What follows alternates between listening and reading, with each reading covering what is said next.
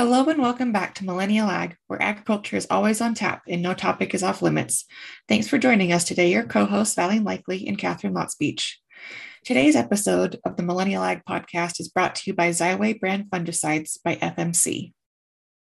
Listeners, welcome back to this week's episode. Um, happy Valentine's Day, too. I know it's a couple days late, but it is Valentine's Day this week. Um, and so hope there's some love in the air, whether it's with your significant other, with some friends, with even your animal. Um, I have a oh, cute yeah. story I'm going to share because I can't resist, but I got a puppy last week um, and his puppy mate um, got delivered to um, one of our good family friends, and their little girl's and the wife had no idea a puppy was coming and it happened to be delivered on Valentine's Day. So dad got a text that her name is now Maggie and she was the best Valentine's gift ever. So anyway, oh. positivity before we so dive in. Love it.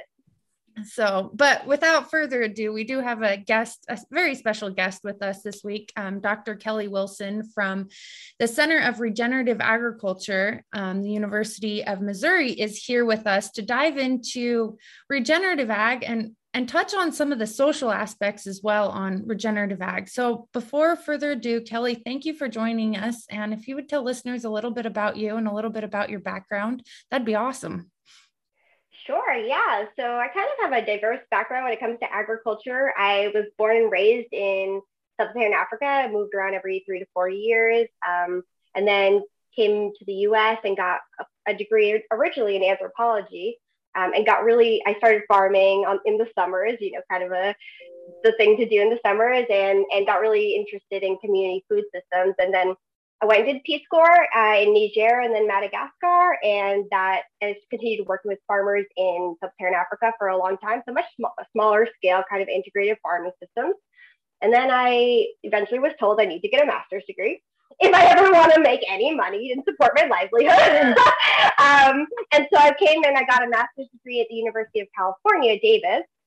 And there I was studying international ag development, but I really started to learn how research could um, could be an important component slash like partner in um, in, in creating like solutions to these huge problems we have in food insecurity and and and to just some of the issues we have in our agriculture systems generally. So I ended up getting a PhD at Ohio State University, the Ohio State University, excuse me, um, in in uh, in agriculture extension communications, um, and since then I've kind of continued to work in both sub-Saharan Africa, so in very development developing countries context, as well as in the U.S. And now I'm really working with farmers in Missouri to kind of catalyze these regenerative practices and outcomes um, to make more resilient food systems, you know, and at the same time make uh, solid livelihoods and communities within our rural, peri, peri-rural, peri-urban, and urban settings. Very good. Well, thank you for joining us today and welcome to the show. We're delighted to have you. Um, we're continuing our series on regenerative ag, and as Valine mentioned in her intro, um, we'll we'll talk especially about the social aspect of regenerative ag, which we haven't um, really covered before. And I'm interested to hear what you have to say. But first off, do you want to give us an overview of what um, the regener- the Center for Regenerative Ag does and sort of what your mission is? Mm, yeah. Um, so we were launched, we launched just, um, I guess I keep saying just, it's now longer and longer, but um, two years ago, a year and a half ago, we launched, I guess, January in 2021. Um, and out of the University of Missouri, we're the third university center that is focused on regenerative agriculture. And we're really working to really catalyze collaborations in research. So really focused on interdisciplinary research, which is really important to me. So that monitoring and evaluation piece, which is really important for regenerative ag, um, as well as like uh, we're resource across audiences. So we have all these resources for, um, you know, it's whether you're a farmer, a farm advisor, an extension researcher, or consumer. We have all these resources both on our website, and we um, we do a lot of like educational events through through our center as well.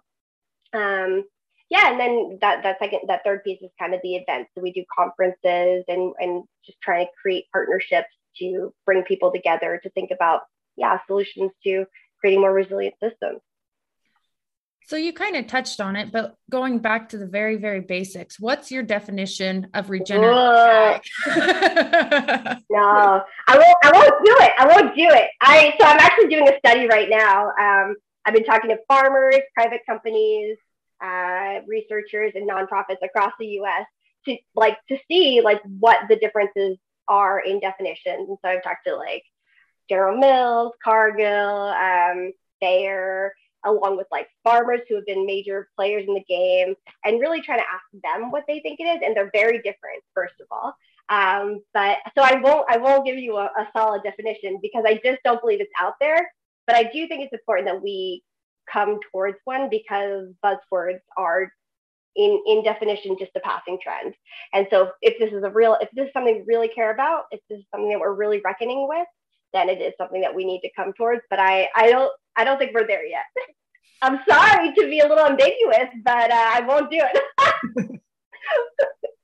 well, and I think that's why Catherine and I wanted to dive into regenerative generative ag right there is because you get the Cargills and their definition of regenerative. You get the the you know urban farmer regenerative ag you get the beef side you get the dairy side you get the row crop like it's so diverse yeah. across agriculture that it's not a one size fits all approach yeah. i don't yeah i'll say that like so especially I, i'm gleaning a lot from talking to all these different stakeholders but um, something that is like really prominent especially because i work with a lot of conventional farmers um, here in missouri in the midwest generally and something that like folks who are kind of doing more are already kind of on board the early adopters as we say um, they say you know the thing that's different about regenerative agriculture is that it's a big tent and it's not this like narrowed thing that past slash present ag and food movements have done where they kind of like shame i, I think kind of like put farmers in a place that they're they're on the defensive. But regenerative agriculture i think has this opportunity to be more inclusive and and to be more context driven so it's not like everyone do this practice but like here are the things that we're aiming towards to create systems that are going to be regenerative to like continue to grow instead of just instead of a road which you know is happening. And um and so those, that to me is where the opportunity lies is is that big tent if that makes sense I think that makes sense. It's a it's a good place to kind of start um, developing a definition, I think. And if it's a big tent, it's probably going to be a fairly broad definition, but um, that doesn't mean that we can't all have our own little, um, you know, parts of it that that are um, pertinent to what we're doing on our own yeah. operations. I mean, that's the thing is that, you know, something that is quote unquote regenerative in Missouri is going to be very different. You guys are in Colorado. Where are you guys at? Yeah, Colorado. It's going to be very different there because it's different climate. It's going to be, you know, a different system, management system, culture, everything that goes into these things. Um, but we can still aim towards things that are, you know, enhancing rather than deteriorating our environments, our social systems, everything, rather than even if there are different ways to get at it. Yeah. So you just mentioned social systems there. Let's tell us what you mean when you talk about the social aspect of regenerative agriculture. Dive deep into that because, as we said, that's yeah. not something that we've even heard of before. Yeah, I actually think this is like the second like opportunity of regenerative agriculture is that we're starting to reckon with the fact that agriculture is not just a uh, it's not when we're talking about agriculture we're not just talking about plants or animals we're also talking about the people who work with those plants and animals. Um, and so to me, ignoring the social system and the people who are around it is, is, is a miss, is really, you know, ignoring a big part of what we're talking about.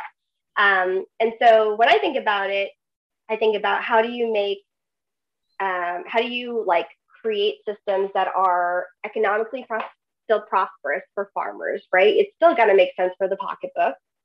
Um, also, you know, we see a lot of uh, rural communities, especially in the US, if we're, if we're talking about the United States, you know, we see a lot of people moving out of rural communities. That's been happening for a long, long time, right? And it's already, we're already at that point where rural communities are really emptied out because of the way that our farms have gone from like a lot of farms to less farms.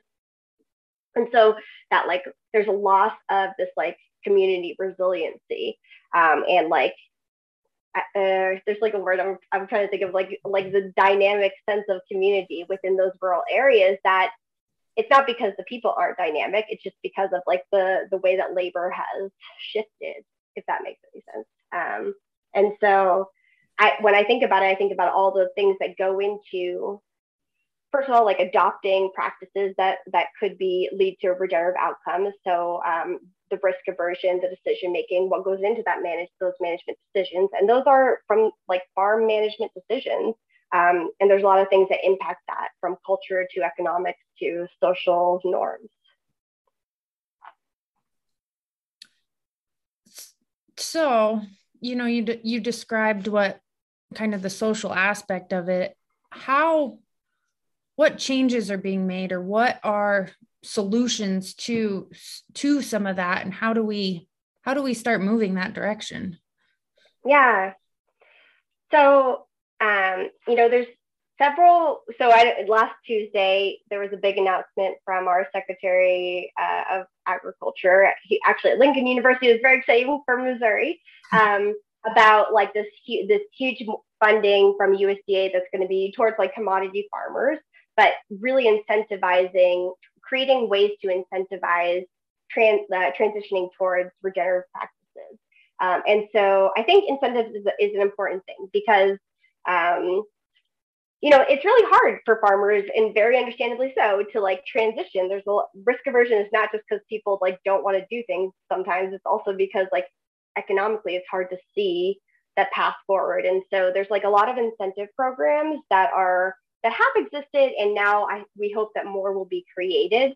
Um, it sounds like more will be created that will help farmers do that transition piece into just adopting, whether it's cover crops, whether it's um, minimizing tillage or creating buffer strips, you know, um, there's more incentives in place that are literally will pay farmers to try out these practices. And that is a good, I think that's a good way to kind of get over some of these humps um, that, are, you know, are challenging it's that first step that's really hard. You know, it's not because farmers necessarily don't want to do it. It's it's like these all these factors coming into play.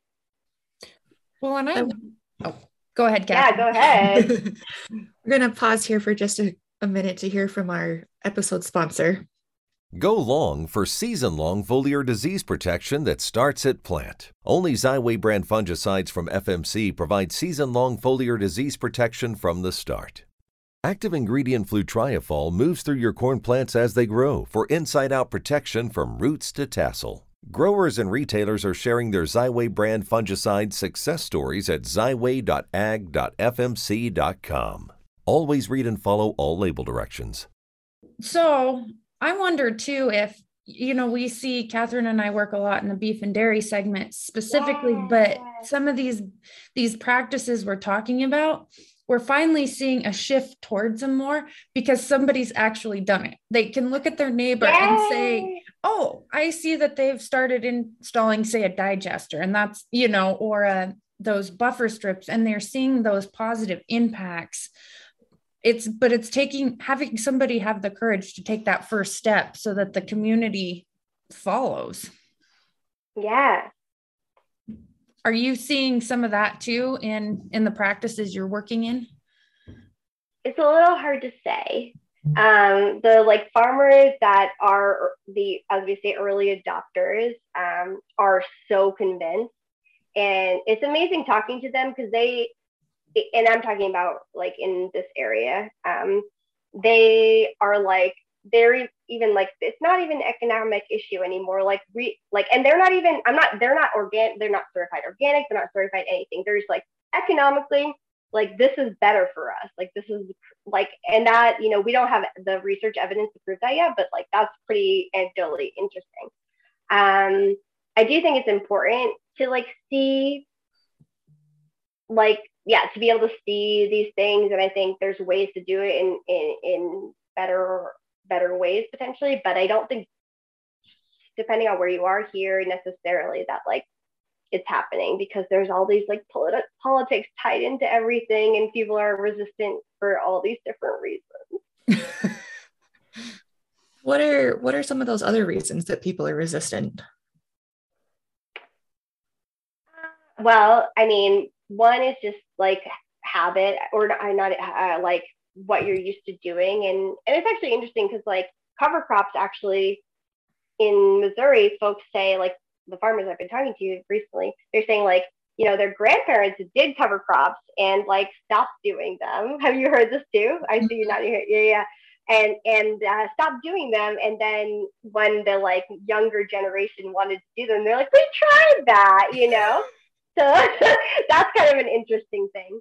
Um, so, and that speaks to experience, right? Which is very valid reason to not want to do something. Very, very understandable.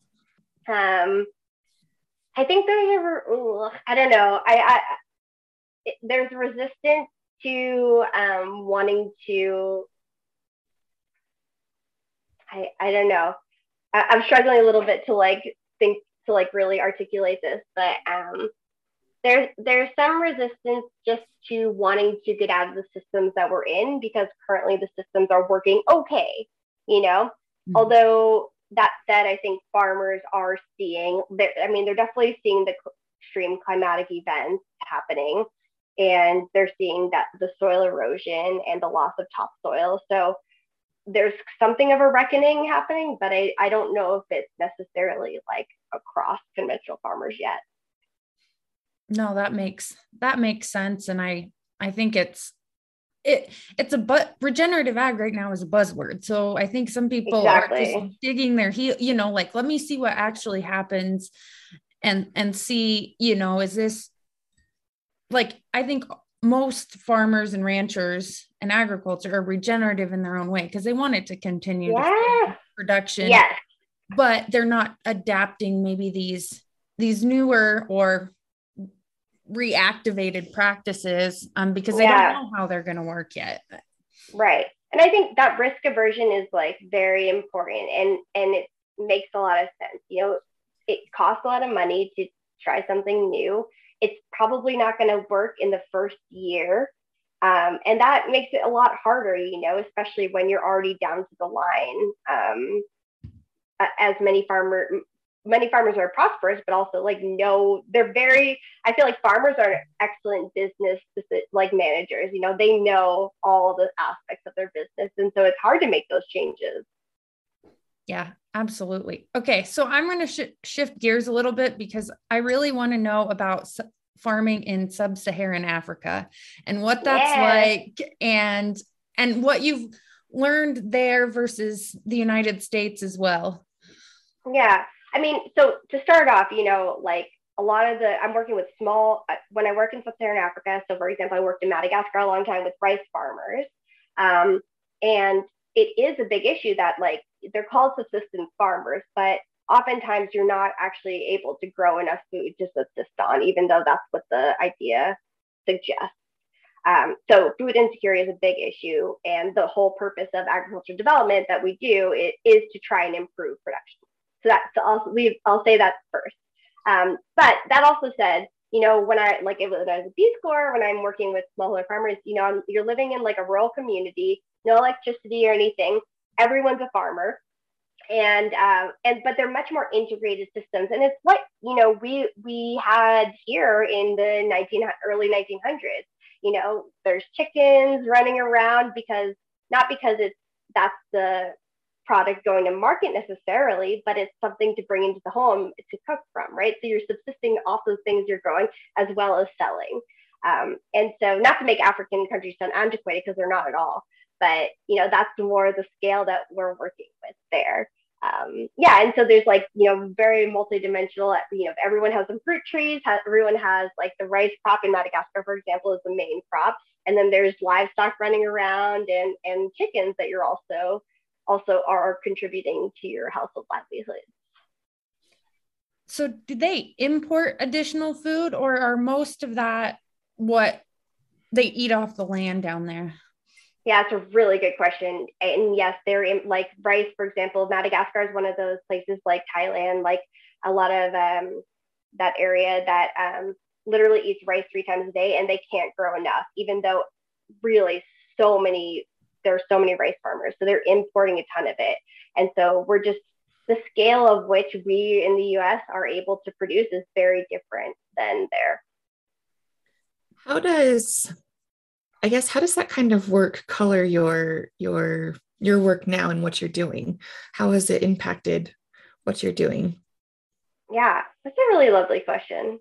Um, so I don't think that they are the like I think these systems are very different, and I think that um, there's different systems in place in the U.S. to both support farmers and support consumers that don't exist in in a lot of the countries I'm working with in Africa. Like um, just like you know you know i'm sure you know about all the subsidies in in agriculture that we have here or the policies we have in agriculture here they just don't necessarily exist there and so there's no um, for example crop insurance. If you if you have a bad year you know you're just totally screwed out of your whole crop. Um, and so that makes risk aversion even higher. And so i think about risk aversion i take it very seriously because of that because i know like if if a farmer so like I work a lot with women, women and chickens in across different countries in, in Africa. And, you know, there, there are ways to like, in a, in a way, easily move into a more uh, semi-intensified, like, pre, like in, uh, producing more chickens, right, to sell more. But that risk aversion is so real because of the money that goes into it, because of all the infrastructure that goes into it. And so and, and the cultural and social norms around um, the production systems. And so I take risk aversion really seriously because of that. And I understand why farmers like hesitate when it comes to trying something new. Um, and so I really understand that and what, yeah. And don't ever blame farmers for it, you know? yeah. No, and when when your livelihood, yeah, it depends on your little chicken herd or yeah. block, I guess, or whatever you call yeah. it. Um, and and disease is real and stuff like that. And it yeah. doesn't it doesn't take much to wipe it out. Um, how um what's I guess the biggest risk you see down in in in those countries versus you know the United States as well? Hmm. Yeah, it's a really good question. Um, so it definitely depends on where you are because Africa is so big. And like, if so, I'm working in Burkina Faso, and that's like the sub-Saharan Africa. That's like Sahara, so that's like desert, right?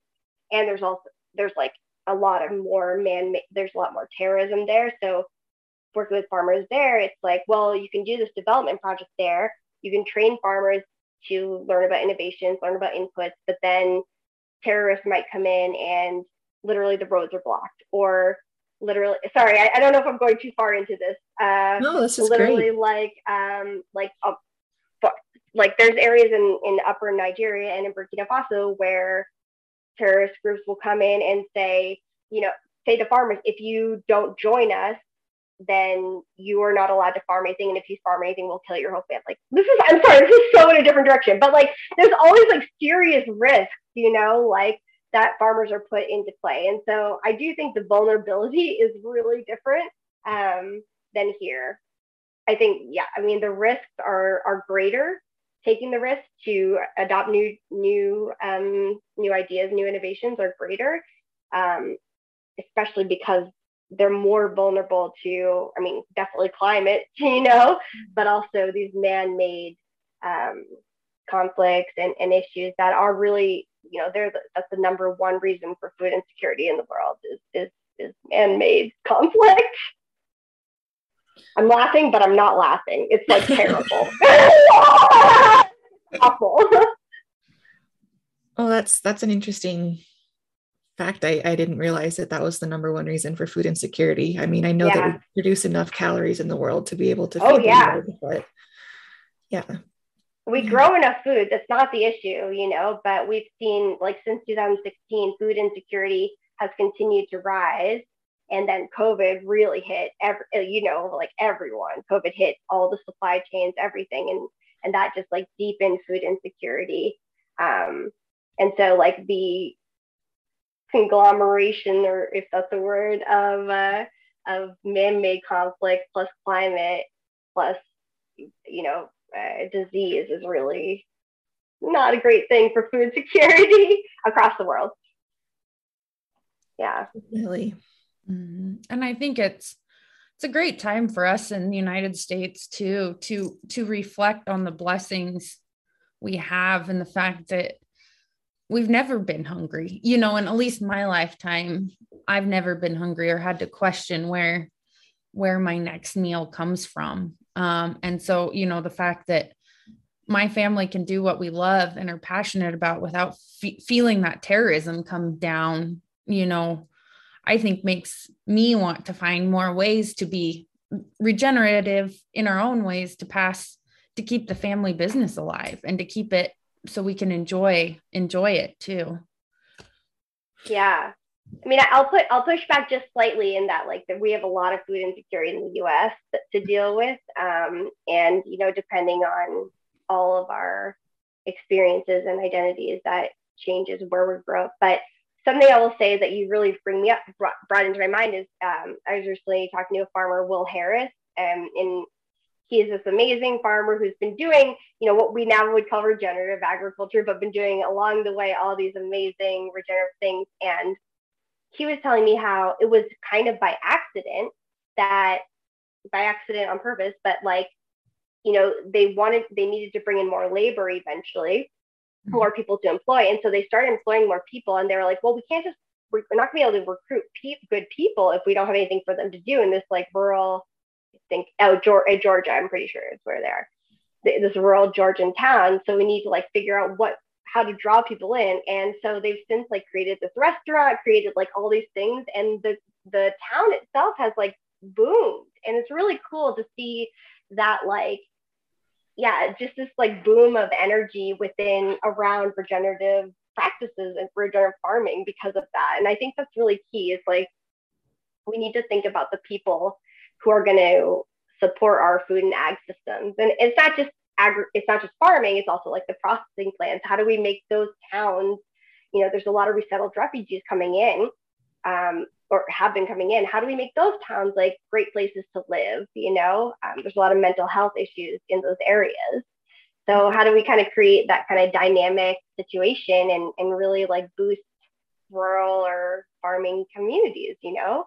And I love like hearing about your families. Like, how do you carry on like the thing that you love with your family to do, and how do you make that a thing that your kids want to do? You know, not just have to do. Does that make sense? yeah.